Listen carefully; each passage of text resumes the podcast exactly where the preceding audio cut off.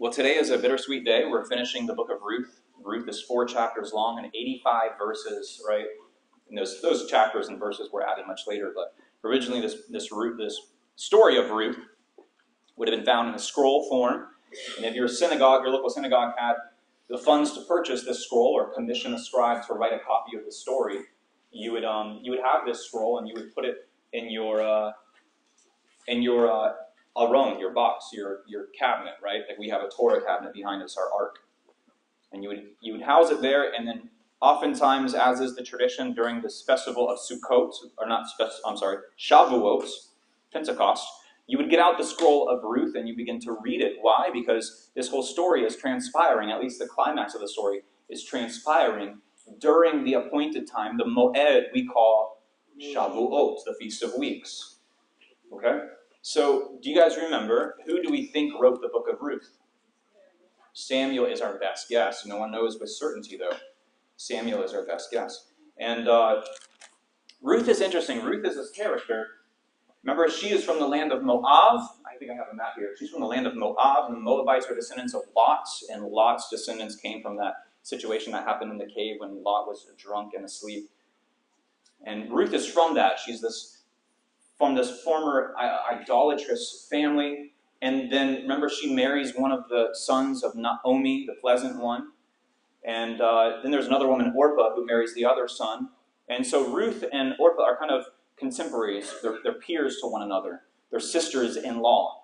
And then Naomi, after her, she, she finds herself desperate in the land of Moab where they fled to. She says, You know, it's time to move back to Beit Lechem because there's bread again in the house of bread. We can go there and we can find sustenance again.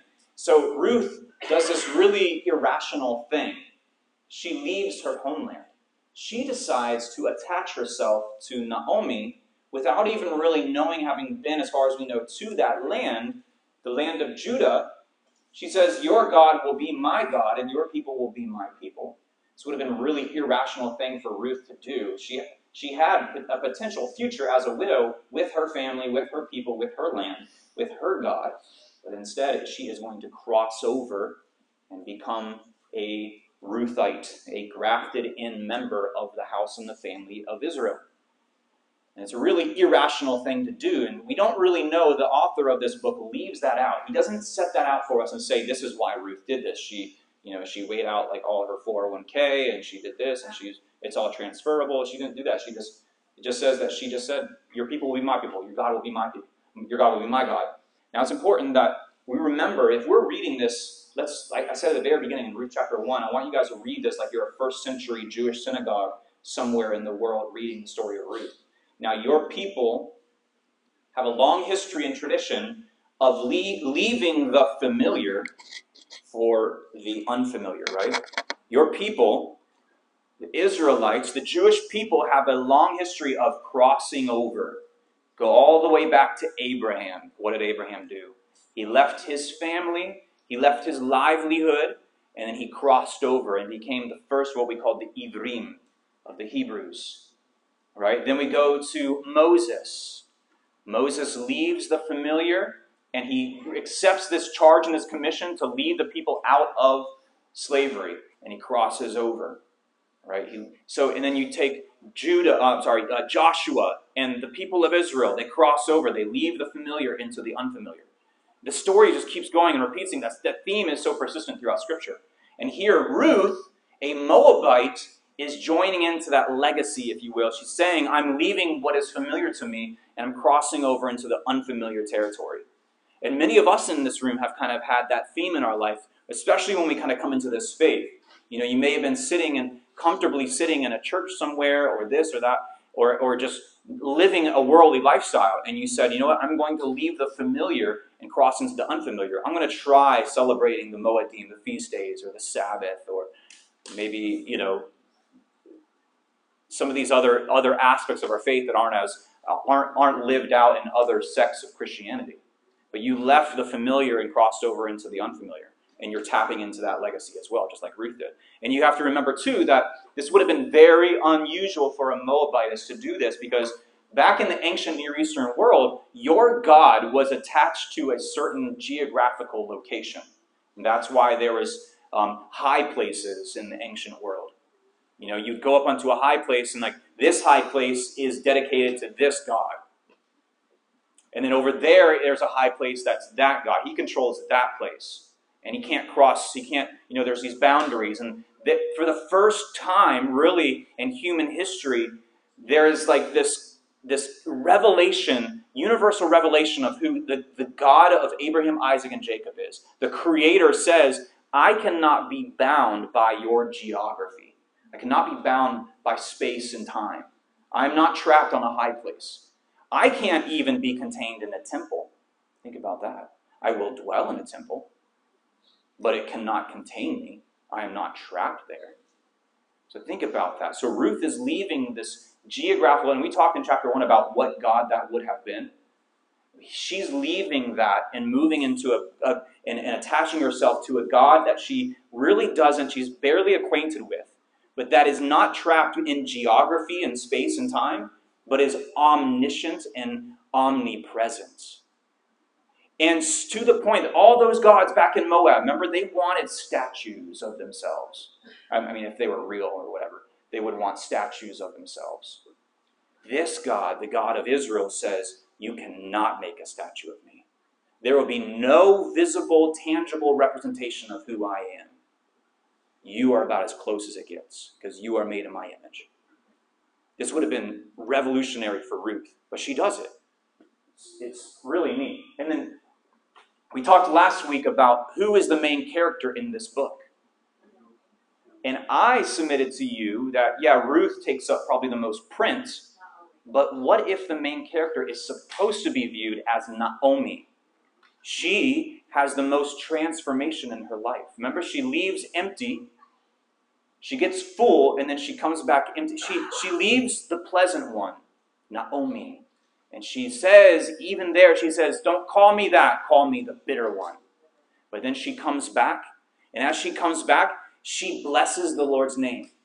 And when she realizes that Ruth is beginning to form a relationship with Boaz, she says, May the Lord bless him. You see her countenance beginning to change, she's beginning to transform a little bit. I think we're supposed to see Ruth like a metaphorical symbol of the people of Israel. And I put that in my slides here the pleasant one turned bitter. She represents Israel in the galut, in the exile. she's waiting for the goel, the redemption. That's Israel. That's Israel. And to a large extent, Israel still today, waiting for the goel, the redemption, the redemption, the, the, the kinsman redeemer.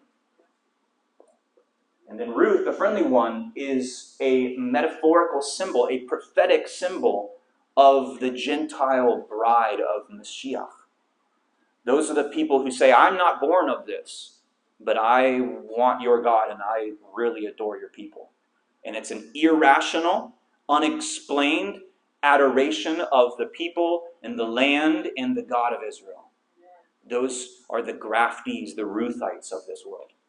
Okay? Ruth is to be seen in that, in that, in that through that lens. Boaz is to be seen as the kinsman redeemer. He's the agent of the Goel, the redemption. And he is a prophetic picture of Yeshua, our kinsman redeemer, who unites the two together, and he is the catalyst that brings everything back together. He allows Naomi to be restored to her people and to her land, right? And we talked about Isaiah 56 8 last week. Thus declares the Lord God, who gathers the dispersed of Israel he says, I will gather to them still others besides those already gathered. And then Yeshua echoes this in John chapter 10. And I have other sheep that are not of this fold, that I must bring them also. And they will listen to my voice, so there will be one flock, and there will be one shepherd. And then Romans 11 25, Paul, I think, is picking up on this. He says, I don't want you to be unaware of this mystery, brothers, because a partial hardening, hardening has come upon Israel until the pleroma, of the Gentiles has come in. The fullness, as it's translated sometimes, the fullness of the Gentiles has come in. And in this way, all Israel will be saved. So, in other words, Paul is saying, if it isn't for all the Gentiles, the pleroma of the Gentiles, then my people won't be saved. Paul has that on the forefront of his mind and his energy and his, his motivations of going out to the Gentile world and sharing the gospel, knowing that if I share the gospel with more and more Gentiles, it will hasten the regathering and the restoration of my own people. Because it's not until then that all my people will be saved. We talked about miracles in Ruth. We talked about the threshing floor. I'm just doing a quick review here for you. The threshing floor was this communal space where you would come and you would throw your grain up in the air. Remember that? And the wind would hit it. And the threshing floor is to be seen as a prophetic picture of God's dwelling place and the, the, the, the seat of judgments when He threshes the grain. And remember, we talked about how you would use a five forked uh, fork to throw that up. And we talked about that symbol of grace, but it's also a symbol of Torah. And then the wind hits it. That's a symbol of the Holy Spirit, the Ruach. Right? We talked about how that would be a celebratory time, a festival. And they would all sleep around the grain and they would have their heads on the grain piles to guard it at night from, from theft. Right? Just like Yeshua guards his flock. And Boaz was doing that. This verse hit me today, and I found it and it intrigued me. Romans 15 4. It says, For everything, everything. Is anything left out of everything? No. For everything that was written in the past was written for our instruction, so that through endurance and the encouragement of the scriptures, we might have hope. So, was Ruth, at the time of this verse being written, was Ruth in the past? Yeah, this includes that. That the story of Ruth is there, not as a beautiful love story, not as like a romance, not as like a way to give women, oh, I'm waiting for my Boaz, but rather it's to give us hope of the redemption. To be a foreshadow of the coming redemption, the coming kingdom, and our coming kinsman redeemer. I still pray you get your Boaz.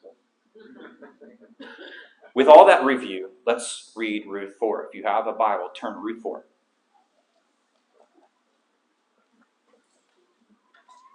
Ruth 4. And I'm going to share some verses with you guys and have you, kind of like we did last week, you're going to look them up and read them out loud here. I talked to you last week and I said a good subtitle for the book of Ruth is Ruth, how an exiled Israelite from a royal town was restored to her land and people through the stubborn loyalty and faithfulness of a Gentile bride. So, verse 1 of chapter 4 Meanwhile, Boaz had gone up to the gates and he sat down there. Now, if you don't understand the context and the historical significance of what he's doing, you're lost. Just you miss it. So I'm going to send some verses out here. Get ready. Look with me at Genesis 19:1. Genesis 19:1. Genesis 19:1. If you beat me to it, just read it nice and loud. Genesis 19:1. In the evening the gateway of the city. When saw that, he got up to meet them, bowed face down, and said, My Lord. Okay, this is the story of Lot and the two angels coming to a town called Sodom. And where is Lot found? At the gate. What is he doing at the gate? He's sitting at the gate. Okay, let's go to another verse here. Go to uh, Deuteronomy 21. Deuteronomy 21. Look at verses 18 to 21. Deuteronomy 21, verses 18 to 21.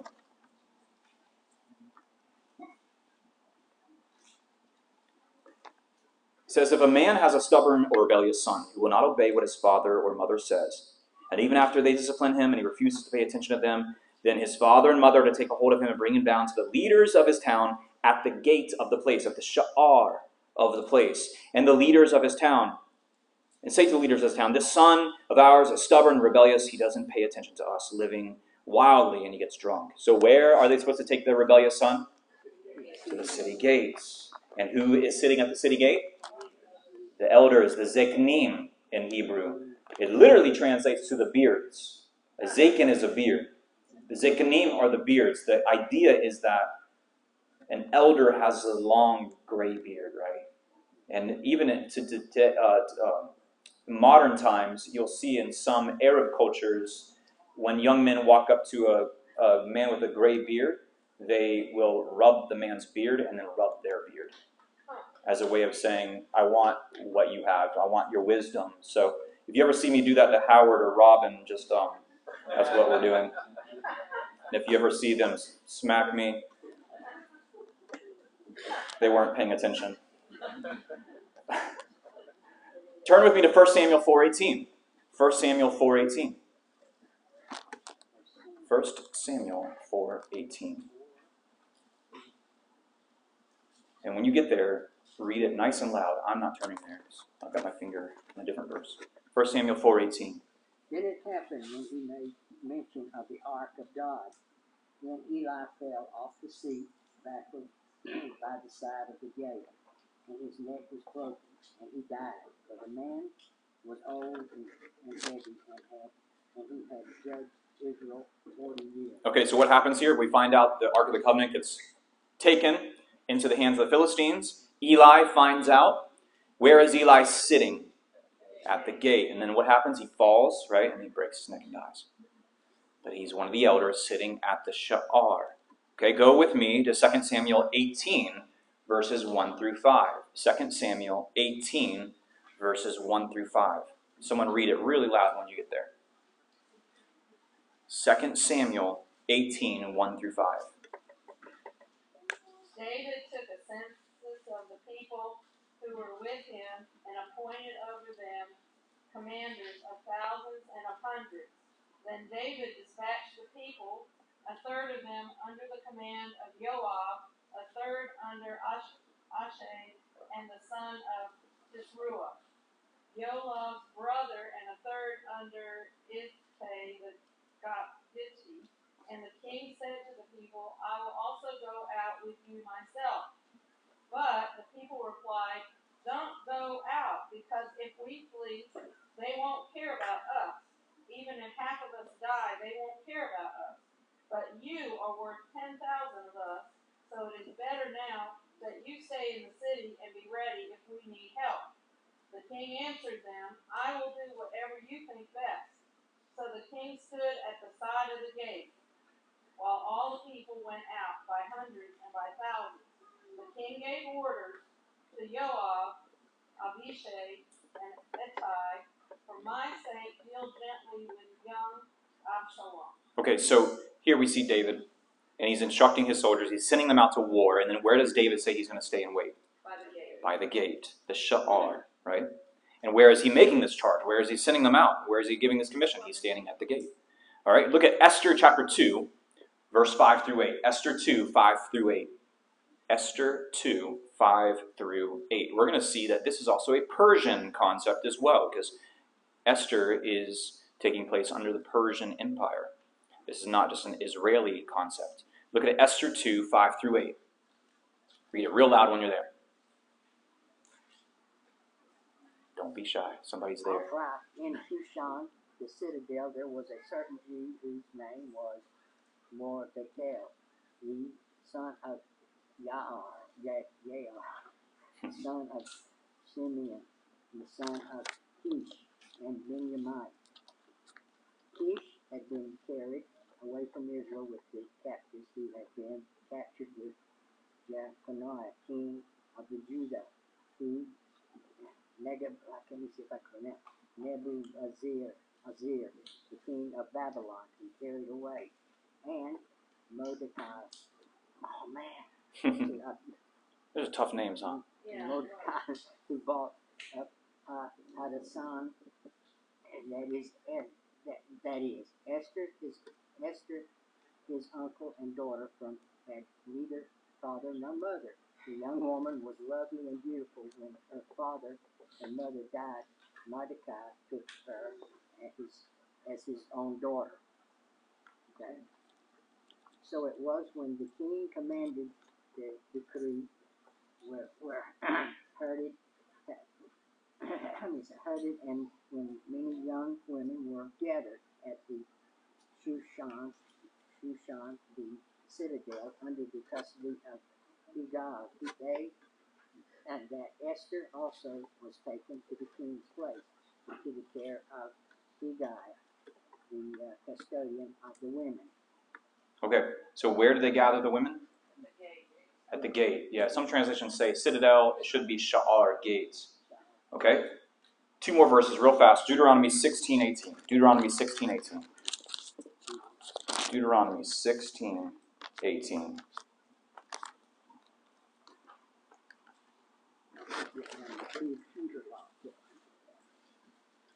and I'll take a turn reading this one. You are to appoint judges and officers for all your she'arim, your gates, in your cities that Adonai your God is giving you.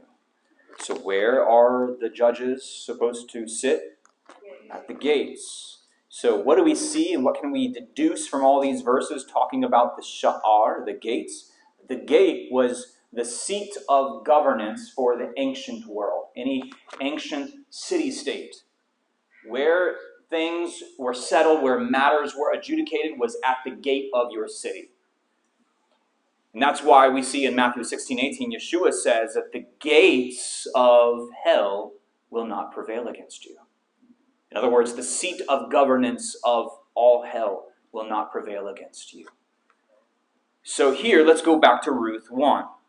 Boaz had gone up to the Sha'ar and had sat down there. What does that say about Boaz? That he's probably a leading elder in the city. He is someone who can make and adjudicate law and decisions within that city, within Beit Lechem. And it says, when the Redeemer of whom Boaz had spoken passed away, passed by, he said, such and such. You can see here the author is, is going out of his way to not name this person. Such and such. Come over and Vayashev, sit down. So he came and he sat down. Notice what's happening is we're about to get into a legal kind of not dispute, but a legal discussion, and transaction here. And it's not rushed. It's not this like whimsical thing, like let's just do this quick, you know, let's make it happen. Let's make sure we do everything, Boaz is saying, on the up and up, right? I heard a really good saying that nothing done in a rush is of God. And I like that saying, nothing done in a rush is of God. He's saying, let's do everything to the letter of the law here. Sit down. Let's take our time. And he says, he took 10 of the city's Zekanim, elders, their beards, right?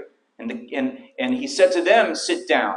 And they sat down. You see, everyone's pausing, everyone's sitting down, everyone's taking a breath. We're about to talk legal matters here. Now, it's important that he picked 10. Why? Because in the Jewish faith, 10 is a quorum, or what we call a minyan. A minyan is, it's the needed amount of men for um, to, to basically adjudicate legal matters. And there are certain things within a, within a synagogue prayer service that if you have a minyan, you can do. You can read from the Torah if you have a minyan. You can say certain prayers if you have a minyan that you can't if you don't. Um, you know, the, it's, it comes from the concept there was 10 good, uh, sorry, 10 bad spies and then two good ones. So if you have 10 Jewish and, and, and godly Jewish males, they offset the 10 bad spies. There's, there's other reasons beyond that too, but 10 is the number that if you want to get into legal things, you need 10 men. You need a minyan. And so he's doing that. Then he said to the redeeming kinsman, The parcel of land which used to belong to a relative Elimelech is being offered for sale by Naomi, who has returned from the plain of Moab. I thought I should tell you about it and say, Buy it in the presence of the people sitting here in the presence of the leaders of my people. If you want to redeem it, redeem it. But if not, it is to be redeemed, and tell me, so that I can know, because there is no one else in line to redeem it, and I'm after you. Notice he's not doing this by sleight of hand. He's being completely honest and transparent and truthful. And that's how we should be in our dealings with people, especially in legal matters or in business. We should be completely transparent and honest. And he said, I want, he said, I want to redeem it. Then Boaz said, The same day you buy the field from Naomi, you must also buy Ruth, the woman from Moab, the wife of the deceased son, in order to raise up in the name of the deceased an heir for his property. And this goes back to Deuteronomy 25 and the uh, uh, um, Levirate marriage situation we read about a couple weeks back. Verse 6 The Redeemer said, the nameless Redeemer said, then I can't redeem it for myself because I might put my own inheritance at risk. So you take my right of redemption on yourself because I can't redeem it. In the past, this is what was done in Israel to validate all transactions involving redemption and exchange. A man took off his shoe and he gave it to the other party. This was the form of attestation in Israel. So the Redeemer said to Boaz, Buy it for yourself. And he took off his shoe, and Boaz addressed the leaders and all the people. He said, You are witnesses today that I am purchasing from Naomi all that belonged to Elimelech and all that belonged to Kilion and Machlon. Also, I'm acquiring as my wife Ruth, the woman from Moab, the wife of Machlon, in order to raise up in the name of the deceased an heir for his property. So the name of the deceased will not be cut off from his kinsmen and from the gate of his place. You are all my witnesses today. So you see, he's doing everything to the letter of the law, to the point where he realizes that the Torah says, I'm supposed to do that. If no one else will do this, I'm supposed to take it upon myself to make sure that Naomi's name continues in the gate of the city. So all the people at the gate and the leaders said, We are witnesses. May Adonai make this woman who has come into your house like Rachel and like Leah, who between them built up the house of Israel, do worthy deeds in Ephrat, become renowned in Beit Bethlehem. And may your house, remember we're talking prophetically here, right? May your house, because of the seed Adonai will give you from this young woman, may it become like the house of Peretz, whom Tamar bore to Yehudah. Now, Paret, uh, the name Peretz in Hebrew means to break out, to break forth, right? So it says in verse 13, and then Boaz gets a free shoe out of it, I guess, too. So, verse 13. So Boaz took Ruth, and she became his wife. He had sexual relations with her, and Adonai enabled her to conceive, and she gave birth to a son. then the woman said to Naomi, uh, I'm sorry, then the women said to Naomi, Blessed be Adonai, who today has provided you a redeemer. Wait, is the child a redeemer, or is Boaz a redeemer, or are both redeemers? May his name be renowned in Israel, and may he shuv your life and provide for your old age. And shuv is the root of what word? Teshuvah, which means repentance, restoration. May he restore your life and provide for you in your old age. For your daughter in law, who loves you and is better to you than seven sons, has given birth to him. So Naomi took the child and laid it on her breast, and she became his Aman. In Hebrew, Aman it doesn't mean like a nurse, like a like a like she's not nursing him and she's not breastfeeding him. That wouldn't make sense. What she's doing, aman, it means to believe in or to support. So she became like a support to this child, like someone who encouraged him. Verse 17, uh, it's where we get the word amen from, uh, to believe in something. When we say a prayer, we say amen at the end of it, right? It means I believe that. I agree with that. She became an Aman to him.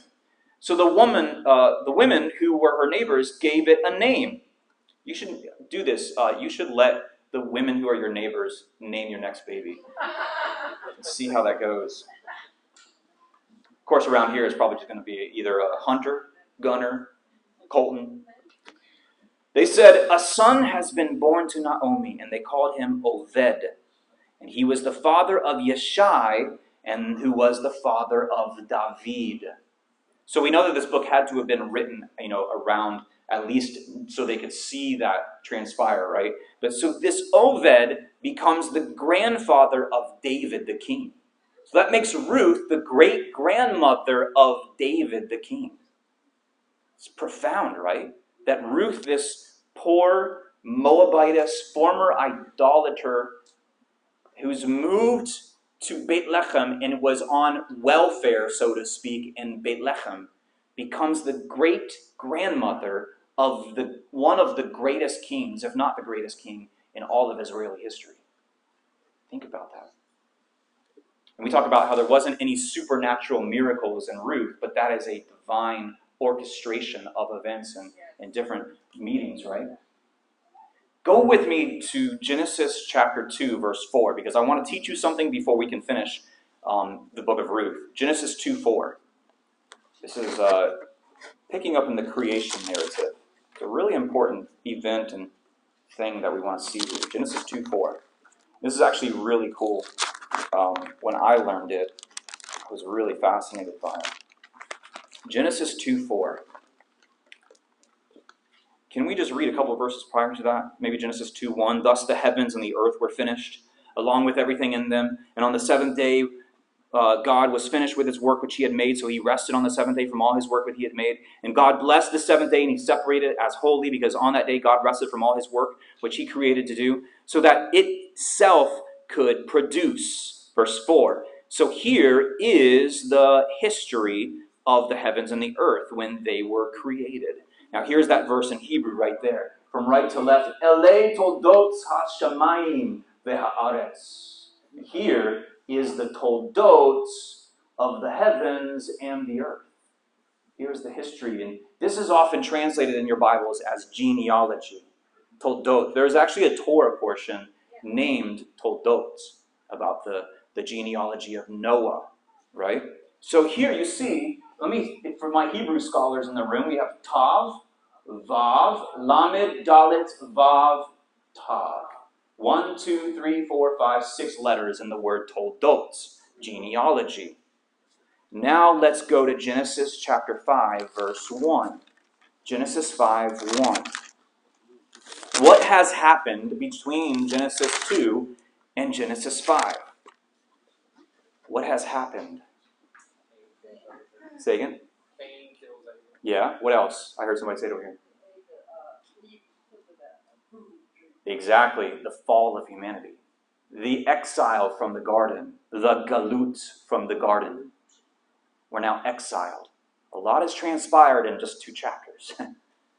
Genesis 5 1. And it says, Here is the genealogy of Adam. On the day that God created man, he made him in his likeness. He created them male and female, and he blessed them and called them Adam on the day they were created. Now here's this verse in Hebrew. Ze Sefer Toldot Adam. And Ze here, Sefer is the book. Toldot Adam. Does anybody catch anything different about our word? What? A letter's gone. Which letter? The Vav. You see it here?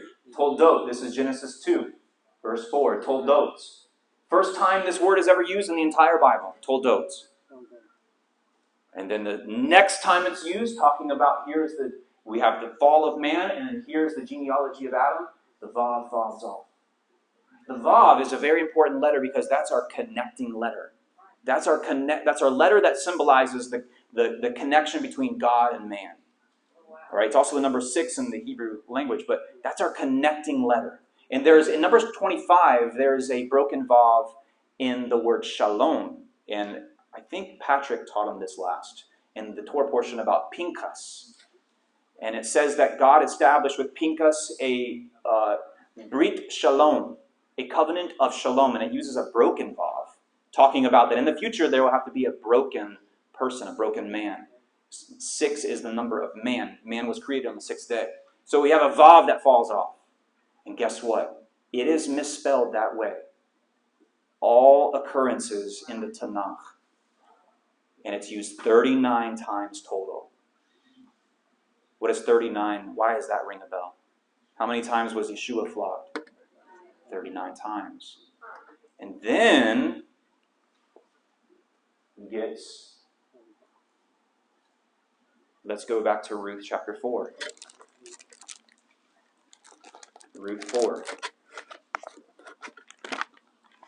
When you view this book as prophetic, it kind of becomes three dimensional to you. Ruth 4, verse 18. It says, I'm going to read it in the original language, Ve'ele toldot Peretz. What do you notice? On the 39th time, the Vav is spelled correctly, or the toldot is spelled correctly. The Vav reappears. Out of every single time in the Tanakh, the entire Hebrew Bible, it's spelled incorrectly until we get to Ruth chapter 4, verse 18. Do you think God is trying to tell us something in His Word? This is a this is a deep, deep kind of insight into it, but this is like sod level, I would say. But the Vav reappears. Maybe it's supposed to tell us that through the genealogy of Perez, the one who's breaking out, the, the one who's breaking forth, that the Vav will be restored. and that the history and the, the world as God created it will find that true Goel, that restoration, and that connection back to God. And let's keep going. So we have Peretz was the father of Hetzron. Hetzron was the father of Ram. Ram was the father of Aminadav. Aminadav was the father of Nachshon. Nachshon was the father of Salmon. Salmon was the father of Boaz. And Boaz was the father of Oved. Oved was the father of Yeshai, and Yeshai was the father of David. And the story continues. Turn over to Matthew chapter 1.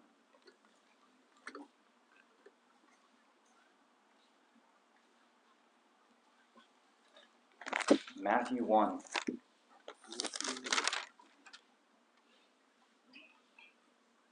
Matthew 1 7. Actually, Matthew 1 1. Matthew 1 1. It says here, Ve'ele toldot Yeshua HaMashiach. Here is the genealogy of Yeshua the Messiah. The son of who? David. And then you go to verse 7, picks up with David right there in the genealogy. And it keeps going. It goes, goes, goes, goes, goes. And it says, Thus there were 14 generations from Abraham to David, 14 generations from David to the Babylonian exile, and 14 generations from the Babylonian exile to the Mashiach. So, do you think in the book of Ruth, chapter 4, verse 18, we're supposed to get this little hint that it's through this line will come the ultimate Goel, the ultimate Redeemer, the kinsman Redeemer? I think so. But that fascinated when I learned that. It says in 1 Corinthians 1.30, Paul says, And because of him you are in Messiah Yeshua, who became to us the wisdom from God, righteousness and sanctification, and our redemption. Yeshua is our Redeemer. Amen? So, some lessons I pulled from Ruth in closing here. Number one, the gospel of Yeshua is woven into every Bible in the story, or every story in the Bible, I should say. Ruth, I contend, is to be viewed as a prophetic summary of God's desire to restore his people to their land and to gather the nations into his kingdom. Thirdly, our stubborn and irrational attachment to the people in the land of the book are what will get us written into it. Got me? And then approaching the people and the text, we need to approach it with humility and respect. So often I see well intentioned believers come to the Bible and come to the understanding of, of the feast days or this and that, and they get a sense and the air of arrogance about them. And they boast against the root, as Paul warns us not to do. Don't do that. Approach the people of the land and the book knowing that you're like a guest in the home, scooting up a table to scooting up a chair to their table, remembering that you're being invited, Paul says, through just your trust and your belief. Right? And if he didn't spare some of the natural branches, he definitely won't spare you. So I believe that our sharing the gospel is what could hasten the restoration and return. Do right, even if it is the days of the judges. Remember, this whole story takes place, it says in Ruth chapter 1, it was the times of the judges when everyone was doing what was right in their own eyes. But we have one man, Boaz, who is doing the letter of the law and making sure that everything is done in, with the up and up and the utmost scrutiny. Do right, even if you're living in the times of the judges. Do you think we're living in the times of the judges? We apparently uh, are living in a time where there are something like 34 genders out there. Yeah. We're living in a time when people are accepting moral relativism as the gospel. As long as you're not hurting someone else, it doesn't really matter what you do. There is no absolute truth, there is no absolute uh, moral standard in this world. But as long as you don't hurt someone, as long as it gives you pleasure and meaning and fulfillment, then go for it. And that's, uh, that's wickedness, right? I always tell people uh, strive to live holy and not happy. Now, I believe holiness will bring you true happiness, but don't be in a pursuit of happiness like the Will Smith movie. Be in a pursuit of holiness, and you can't go wrong. So, what do you guys have? Do you have any insights from Ruth or questions from Ruth? I haven't opened up for questions in a few weeks here, but I wanted to wait till we get to the end of Ruth and then open up for questions. So, do you guys have any questions? Did you learn anything? Yeah. I loved what you shared today. I really did. Mm. I've enjoyed this whole series. Well, thank you. really. Thank you. I appreciate it. Um, one of the things that occurred to me about the Vav being removed, that as another way to look at it, is that man is diminished Yeah. at that point. So we are diminished and it's represented by that being Yeah, she's saying, uh, for those who couldn't hear, another thought about the Vav being gone is like it's almost like an, a part of man is diminished at the fall. And I would say absolutely at the fall, like, that that light went away and we it revealed our nakedness to one another and our shame to one another. But absolutely, and then the, the Vav coming back up in Ruth chapter four in a way gives us hope that we will one day be restored back to the state in which we were created. Yeah, good point, Michael. Uh, do you have any idea or commentary on why Boaz waited till the uh, unnamed redeemer agreed to buy it before he told him about her? basically he was just first in line. That, that guy was a closer relative, maybe, and he had first rights to it. Oh, Why did he bring it up, like, the land first, is that correct, Michael, you're kind of saying? Yeah, and then once he said, "Yeah, I'll buy it," then he said, "And then also there's Ruth." oh yeah. Uh, Maybe he's um, maybe he's being a good negotiator. I don't know. He's being honest, but he's also being he's saying, well, and also you're gonna have to you're gonna have another mouth to feed. You know, maybe maybe he's saying that. I don't know. I can only speculate. But yeah, Brian. Alright, so, uh, you know, God commands, um, Israel in the wilderness concerning Moab, that they shall not enter the assembly until the tenth generation, that they would see Ruth and also David Yeah. in the assembly. Yeah. So, how does that how do we reconcile that um, so from what i understand when we look at that verse it's either talking in, in terms of the assembly it's talking about having a right to be part of the priesthood um, if you look at the broader context i believe that verse is talking about being a part of the priesthood and people who actually minister in the mishkan and the tabernacle or in the temple um, and not talking about because you have if we if we take that logic and apply it, you have so many people. Remember, I went through that list a few weeks ago of how many people were just through their own pledging their allegiance to the God of Israel were grafted into Israel. So clearly, that cannot be the case. I mean, Caleb is one um, that that was clearly part of the people of Israel, but was not descended. In the first generation, he is there. Um, so I believe it's specifically talking about the ministry of the priesthood, the Kohanim, so I hope that answers your question. But yeah, that's a good, very good question. Anybody else? Yeah.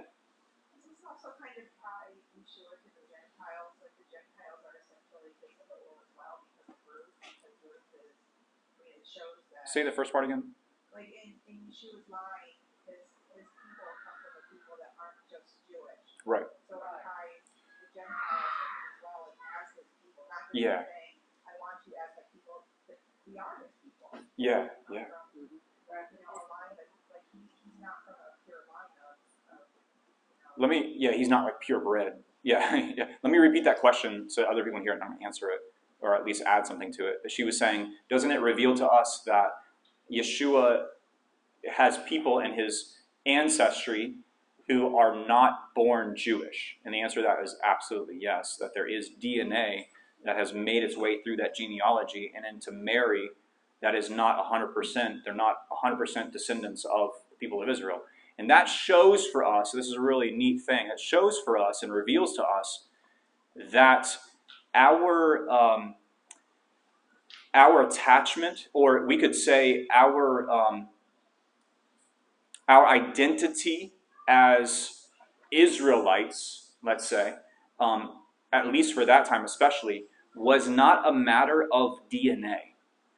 It was not a matter of are you descendant of your father or your mother. It was a matter of the condition of your heart and a profession of your trust and your adherence to the God and the scriptures of Israel. And um, like Abraham, I mean, the very first, I mean, was was not there was there was no here is a people and here's DNA and I'm going to use. And so when people make it all about DNA and they make it all about bloodline, and there's a lot of cults that do that, unfortunately, and they say that we are the true Israelites and those people are not true Israelites, those people are frauds or whatever. When you make it about that, you're going down the wrong road. It's a big distraction. The faith of Abraham has always been a matter of your conscious willingness to follow the God of Abraham, Isaac, and Jacob and to follow his word. It's always been a circumcision of your heart. And it's never been now there is there there is a DNA thing there. Don't get me wrong. It doesn't negate um, native born Jews and, and Israelites, but joining the house and the family of Israel has always been a condition of um, your God will be my God and your people will be my people. So Because came out of Egypt, I mean, there were. a mixed multitude. Yeah. Yeah. Mixed. Yep. So that's always been, it's always been here. Yeah, and eventually those people assimilated into the people. And eventually, you know, through multiple generations, there was no major distinction between, oh, you're a descendant of the mixed multitude, no, you can't do this or whatever. It was let's let's all assimilate into the culture and the edicts of our king, the creator of the universe, right? So yeah. So, um, Rahab the harlot, wasn't she also grafted into that Mhm. lineage? Yeah, Rahab is one. Yep, she was a Canaanite, yeah. two that I know right off the Yeah. top Yep. That were of pagan background even, you know, not just Johnny, you Right, right. The other thing, um, I like to think, because the scripture doesn't actually come right out and say it in Ruth, but I like to think that Naomi, even though she says she's bitter, even though she's empty, blah, blah, blah, there must have been something wonderful about her lifestyle Yeah. for Ruth to want to come away and go with her. Mm, and her yeah. people. That holy, righteous living, carrying out the commandments, that connection with God day after day. She must have seen something. Or Yeah. She wouldn't have been so insistent on going. Yeah, yeah. And then the last thing I want to say is, we took a tour, just ourselves, our family, our two children when they were young, of Israel by ourselves. And we went to Tel Dan. Yeah. And they have a beautiful setup there where they have the gates of the city right there. Mm, And they explain the importance of the gates, and they talk about this whole scripture of Ruth, where all of that was decided, Yeah. and everything right there at that gate. And then it talks about several other things where Solomon went there and did this and this decree. Yeah. It was so interesting. yeah, it is. to Actually see that for yourself. Yeah. Yeah, just like a home would have, the, the city would have a threshold, so to speak. Yeah. Yeah. But uh, Xavier, and then we'll go to uh, Michael on some.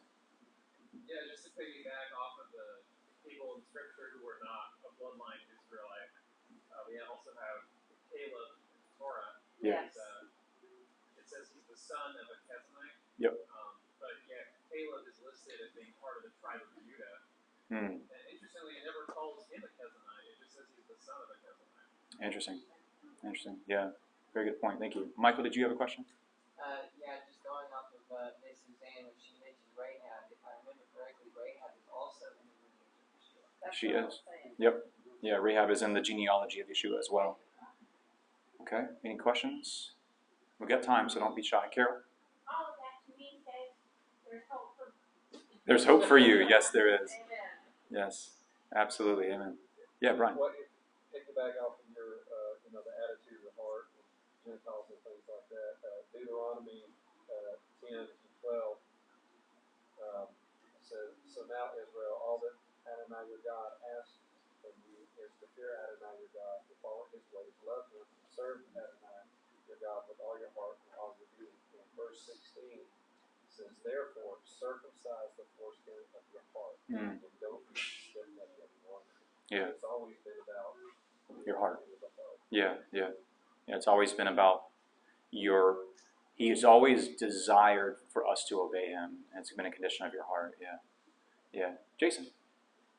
Uh, I thought it was, I had a comment and a question. I thought it was Yeah. interesting that the catalyst for things to proceed occurs at the threshing floor. Mm-hmm. Yeah. I thought that was pretty interesting. Yeah, yeah. Um, but I do, uh, along with Michael's question earlier, it's like, I wonder what the significance of there being a closer kinsman Yeah. to negotiate with. I really, that's, that part kind. Yeah, you know, there there could be something where, well, like if it's all prophetic, who does the closer relative? Who does that mean? Who is that? And I, I couldn't, I didn't want to speculate, and I, I was thinking about that this morning as I was looking over my notes and stuff, and I was like, I don't want to, I don't want to get into it because I, I can't figure it out. So maybe you could figure it out and tell me. But I couldn't figure it out. But yeah, I'm sure someone has putting out has put out some kind of um, theory on that, but it's a really good question. All right, any other questions? Yeah. I just have a theory, maybe it has to do with the first Adam and the second Adam. Yeah, the first Adam and second Adam, perhaps. Yeah,